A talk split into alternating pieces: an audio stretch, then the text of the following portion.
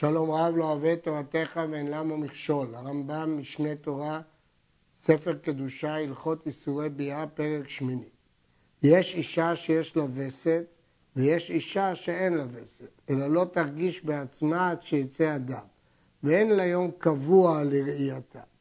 וזו שיש לה וסת היא שיש לה יום קבוע, או מ-20 יום ל-20 יום, או מ-4 ו-20 יום ל-4 ו-20 יום, או פחות או יותר. ימי הנידה הבאים מן הסתם יכולים להיות עוד 19 או 25, כי ההנחה הסתמית שיש י"א יום בין נידה לנידה.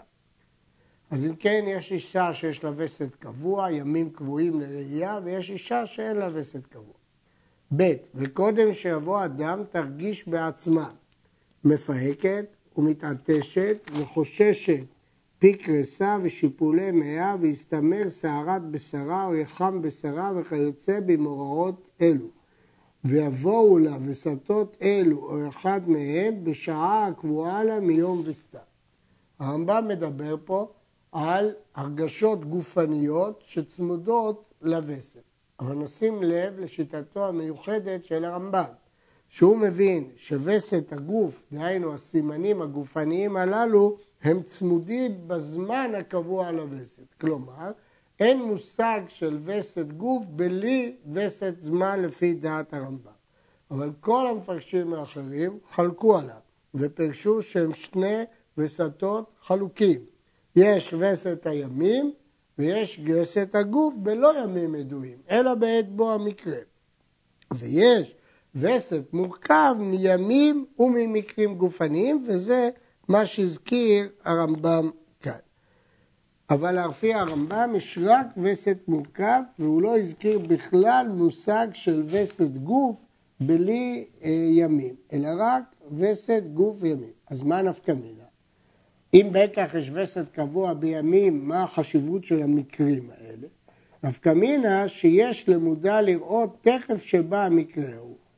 ויש לאחר שעה, ואינה חוששת אלא לשעה שהיא רגילה בו לעניין טהרות.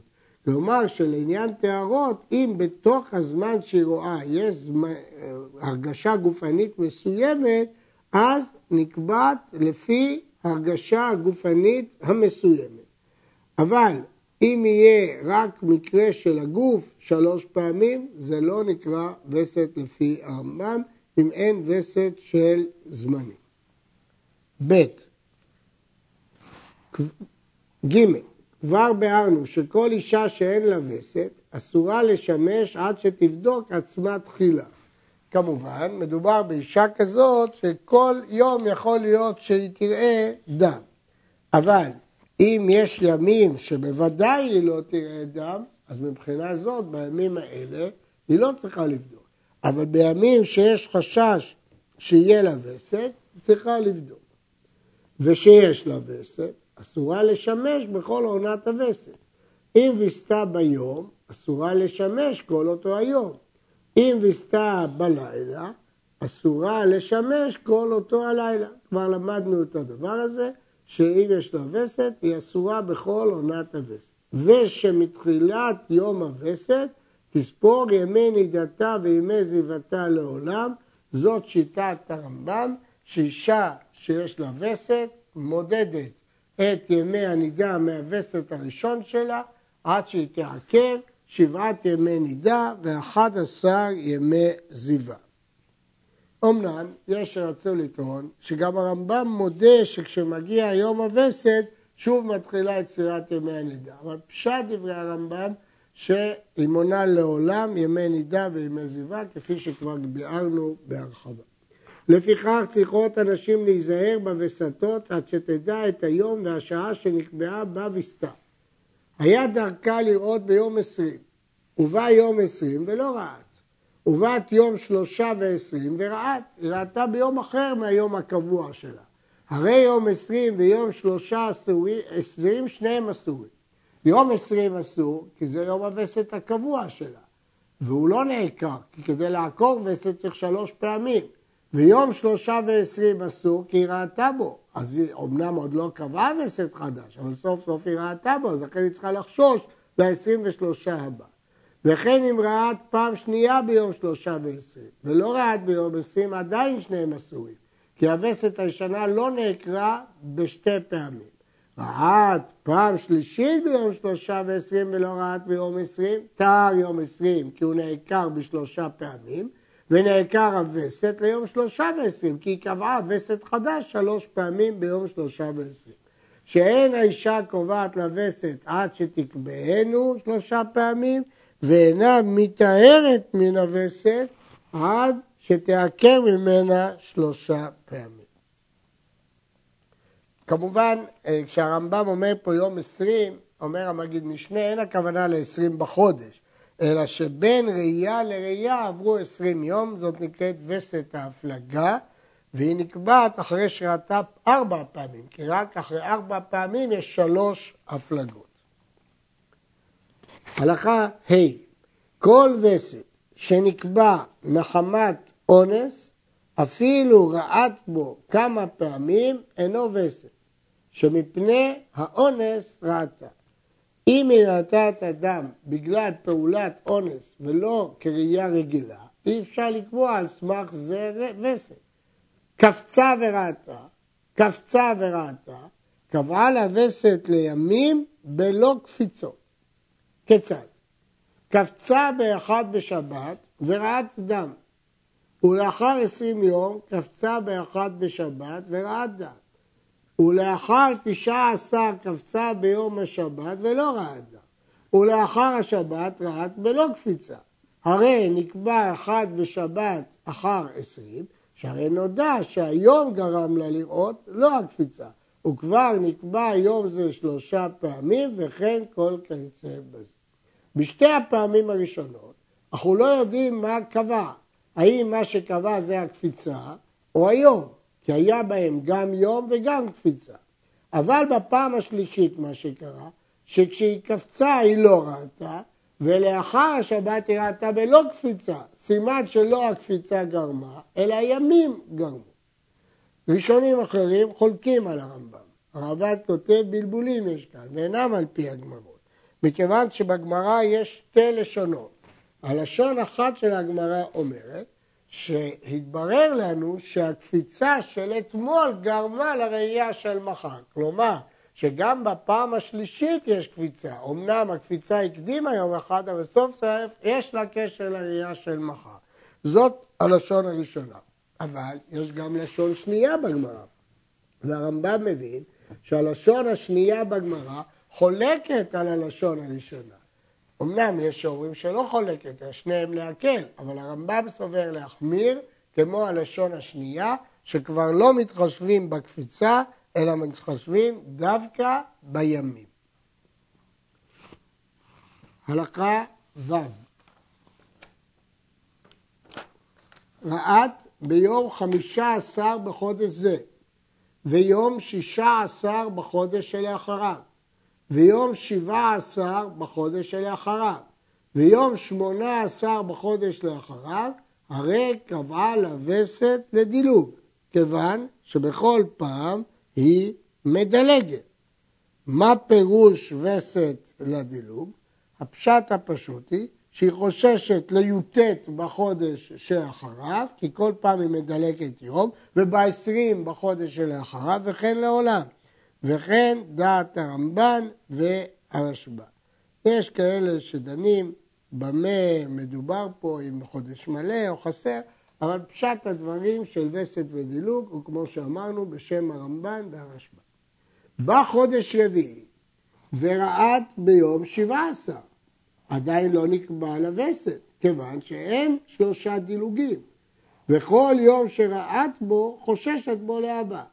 כיוון שהגיע אותו היום ולא תראה בו, טהר אותו היום מן הווסת, שאין צריך חקירת שלושה פעמים, אלא יום שנקבע שלושה פעמים. אם אמרנו שאין שלושה דילוגים, אז זה לא וסת קבועה. אז כל הימים שהיא ראתה בהם צריכה לחשוש. אבל אם עבר יום ולא ראתה, זה נעקר, כיוון שהווסת לא נקבע בשלוש פעמים, אז לא צריך לעקר בשלוש פעמים, אלא פעם אחת, וזה פשוט.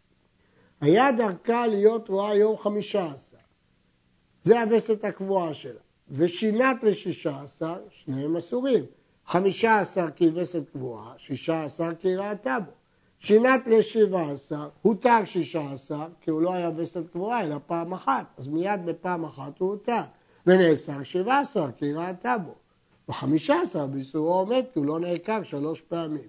שינת לשמונה עשר, נאסר שמונה עשר והותרו כולם, כי גם הווסת של חמישה עשר נעקרה, כי שלוש פעמים כבר היא לא ראתה בחמישה עשר, וכל וסת נעקר בשלוש פעמים. היה דרכה לראות יום עשרים, ושינת ליום שניים ועשרים. שניהם אסורים. יום עשרים אסור מפני שזה הווסת הקבוע, ויום שניים ועשרים מכיוון שהיא ראתה בו. הגיע יום עשרים ולא רעת, שניים ועשרים ורעת, עדיין שניהם אסורים. כי יום עשרים היה וסת קבוע, הוא לא נעקר עד שיעברו שלושה פעמים, בינתיים עברו רק שתי פעמים. יום עשרים ושניים עדיין אסור. הגיע יום עשרים ורעת, טהר יום שניים ועשרים, כי יום שניים ועשרים לא היה וסת קבוע, היא רק פעמיים ראתה בו, אז הוא נעקר. שהרי חזרה לווסתה הקבוע של עשרים ונעקר שניים ועשרים מפני שלא נקבע שלוש פעמים. אה, הלכה ט' אין האישה קובעת לווסת בתוך ימי נידתה שרעת בהם. כיוון שרעת יום אחד אינה קובעת וסת בכל השבעה. פירוש הדבר, אמרנו שלאישה יש שבעת ימי נידה ואחד עשר ימי זיווה. אם בימי הנידה היא ראתה פעם אחת, אז על סמך זה היא יכולה לקבוע וסת. אבל אם היא ממשיכה לראות אחר כך יומיים, שלושה, ארבעה, זה לא וסת, כי זה המשך הראייה הראשונה, ורק על סמך הראייה הראשונה אפשר לקבוע. אבל אם היא כבר ראתה ראייה אחת, כל הראיות הבאות שיהיו בשבוע הזה של הנידה הן המשך של הראייה הזאת, ולכן הן לא יכולות לקבוע וסת חדש. וכן, אין האישה קובעת וסת בימי נידתה, בימי זיוותה, שהם האחד עשר יום. בימי זיווה היא לא קובעת וסת, למה? כי ימי זיווה הם ימים שבין נידה לנידה. היא לא עלולה לראות בהם דם נידה. אז אם היא ראתה זה מקרי, היא לא יכולה לקבוע כאן אה, וסת כזאת. כיוון שבימי הווסת היא לא יכולה אה, לקבוע בהם, הם לא מיועדים לנידה. אבל קובעת היא וסת, אז מתי קובעים וסת? בימי נידתה, שאינה רואה בהם, שעוד לא ראתה בהם, וראתה, היא יכולה לקבוע וסת. ואם נקבע לה וסת בימי זיוותה, הרי זו חוששת לווסת. וכל וסת שקבעה בימי זיוותה, אם נעקרה, אפילו פעם אחת נעקרה. ואינה צריכה לעקר שלושה פעמים, שחזקת דמים מסולקים הם בימים האלה. אז אי אפשר לקבוע וסת על סמך זיווה, ולכן אפילו פעם אחת אחר כך שלא יבוא דם, הנה עיקר. הרמב"ן כותב שבימינו אלה אנחנו לא מחלקים בין ימי נידה לבין ימי זיווה, כי בנות ישראל החמירו על עצמם שלכל דם הן מתייחסות כדם זיווה.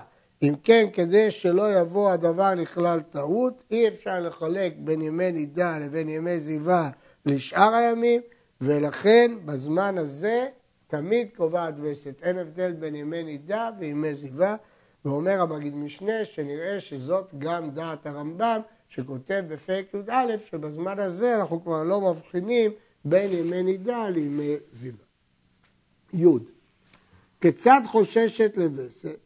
אם ראת דם בווסת זו אפילו יום אחד, תשב לנידה מספק, ואסורה לשמש באותו היום, ואפילו לא ראתה בשאר ימי הווסתות. ואם ראתה שלושה ימים, הרי זו זבה. כלומר, אמרנו שאם היא ראתה בימי זיווה, היא לא קובעת וסת, אבל אנחנו חוששים שמא היא ראתה נידה. אבל כיוון שהיא בימי זיווה, היא יכולה להפך לזבה גדולה, ואם היא תראה שלושה ימים, היא זבה גדולה.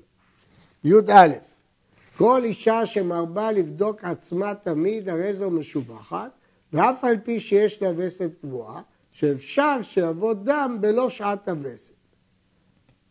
יש פוסקים שכתבו שלא בפני בעלה, כדי שלא יהיה ליבו נוקפו. וכל 11 יום של ימי זיוותה, הרי היא בהן בחזקת טהרה ואינה צריכה בדיקה, כי זה ימים שלא מיועדים לדם נידה. אבל אחר ימי זיוותה צריכה לבדוק. ישבה ולא בדקה, בין באונס בין ברצון, הרי זו בחזקת טהרה. מדוע? כי יש לה וסת קבוע. כיוון שיש לה וסת קבוע, היא בחזקת טהרה שלא בימי הווסת. עד שתבדוק ותמצא טמא. שאז ברור שאין לה חזקה, כי היא בדקה ומצאה טמא. האישה שלא בדקה עצמה בשעת ויסתה, ולאחר ימים בדקה, ומצאה טמא, אף על פי שהטמעה למפרע עד שעת ויסתה כמו שהתבהר בענייני טומאה וטהרה. להלכות טומאה וטהרה, דהיינו אם היא נוגעת בתרומות או בקודשים, הטמעה למפרע עד שעת ויסתה, כי היא לא בדקה ועכשיו היא בדקה ומצאה טמא. אבל לגבי לטמא את בועלה, הרי זו אינה מטמאה את בועלה למפרע. לגבי טומאה של בעלה למפרע, היא לא מטמאה את בועלה. למה? כי אנחנו פוסקים הלכה שווסתות מדרבנן. ואינה מונה אלא משעה שראה דם. לא תולים שהיא ראתה כבר בווסת. ואם עצמה עצמה טהורה, הרי זו בחזקת, האם בבדיקה היא מצאה טהורה, ודאי שהיא בחזקת טהורה.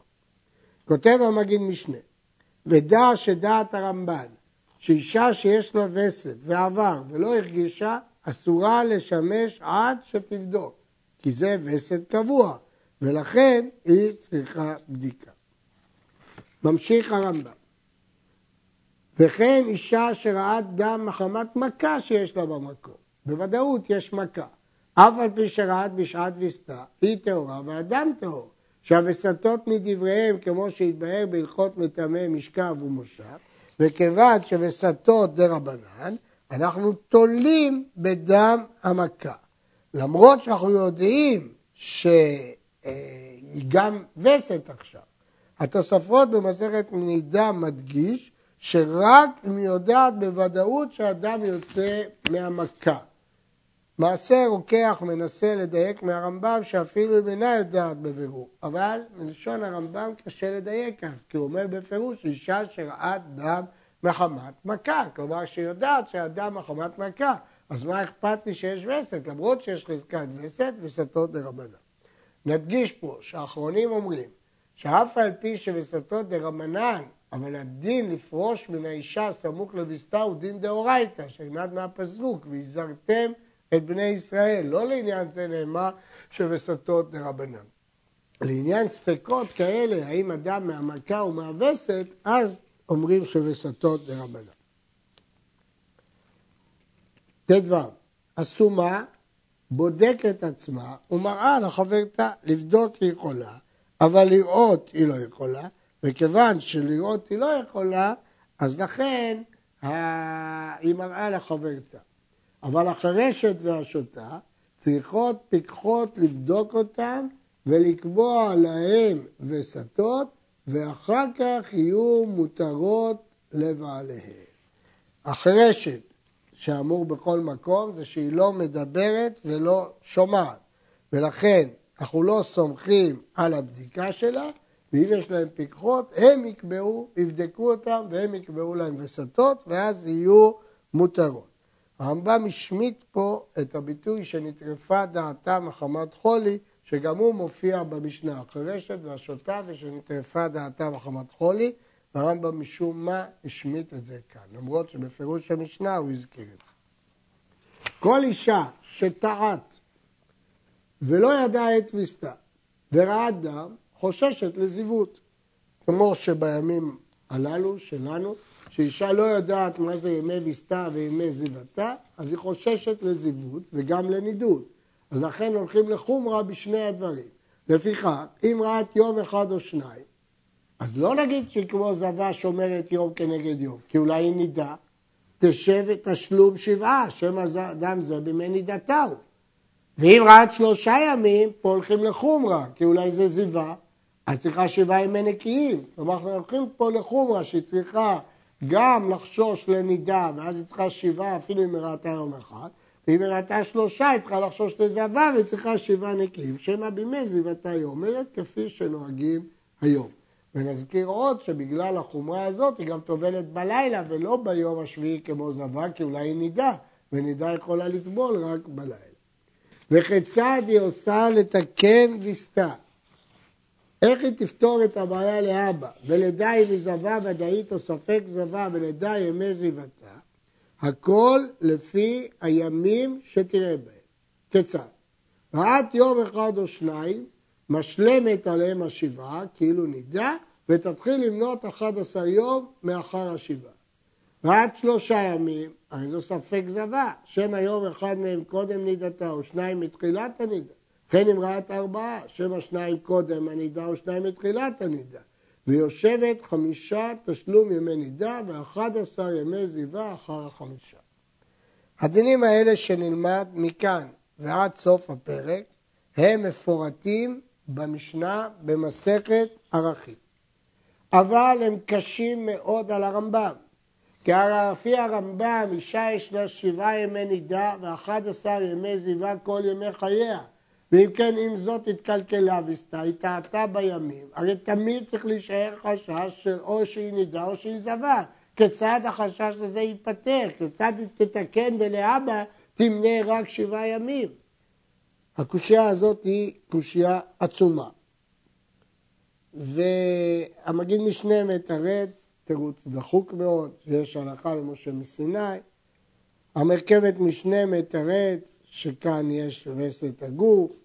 הרב קפח מתרץ שההלכות האלה הן באמת כדעת הרמב"ן, כפי שסבר הרמב"ם בהתחלה במהדורה ראשונה, אבל עדיין ההלכות האלה הן קשות מאוד לפי דעת הרמב"ם. רעד שלושה ימים, הרי זו ספק זבה, שבע יום אחד מהם קודם נידתה, ושניים מתחילת הנידה, וכן אם רעת ארבעה, שבע שניים קודם הנידה, ושניים מתחילת הנידה. כל המקרים האלה זה ספק זבה, ספק נידה. ויושבת חמישה תשלום ימי נידה, ואחד עשר ימי זיווה אחר החמישה. וכן אם ראה תשעה ימים, הרי זו ספק זבה, שמא שניים קודם ימי נידה ושבעה נידה, ומתחילה למנות אחד עשר יום מאחר התשעה שפסק אדם. וכן אם ראת אחד עשר יום, הרי זו ספק זבה, שבע שניים קודם הנידה ושבעה של נידה, ושניים לאחר הנידה, ושאלה ממי זיוותה תשעה. שנים עשר יום, הרי זו זבה ודאית, שאפילו אם יש שניים לפני הנידה ושבעה לנידה, עדיין יש שלושה אחר הנידה, וישאר לה ממי זיוותה שמונה. וכן אם ראת שלושה עשר יום, יישאר לה ממי זיוותה שבעה, והם ימי הספירה. משכה בראיית דם, אפילו ראת אלף יום, כשיפסוק הדם, סופרת שבעה ימי נקיים, ואחר השבעה יתחילו ימי הנידה, לזו שטעת. שאלנו, מה ההיגיון? אולי זה בכלל לא מקביל לימי עזיבה, פתאום הרמב"ם מאפשר לה לספור מחדש את ימי הנידה. וצריך עיון. הנה למדת שכל התורה אינה מונה משיפסוק אדם פחות משבעה, ולא יותר על שבעה עשר זה לשון המשנה, ויבואו ימי נידתה. כיצד? ראת יום אחד ופסק אדם, מונה שבעה עשר, שישה לתשלום נידתה, ואחד עשר ימי זיוותה, ויבואו ימי נידתה. ראת שלושה עשר יותר, מונה שבעה משיפסוק אדם, ויבואו ימי נידתה. כמו שביארנו, ועדיין הדברים קשים כפי שתיארנו קודם. עד כאן.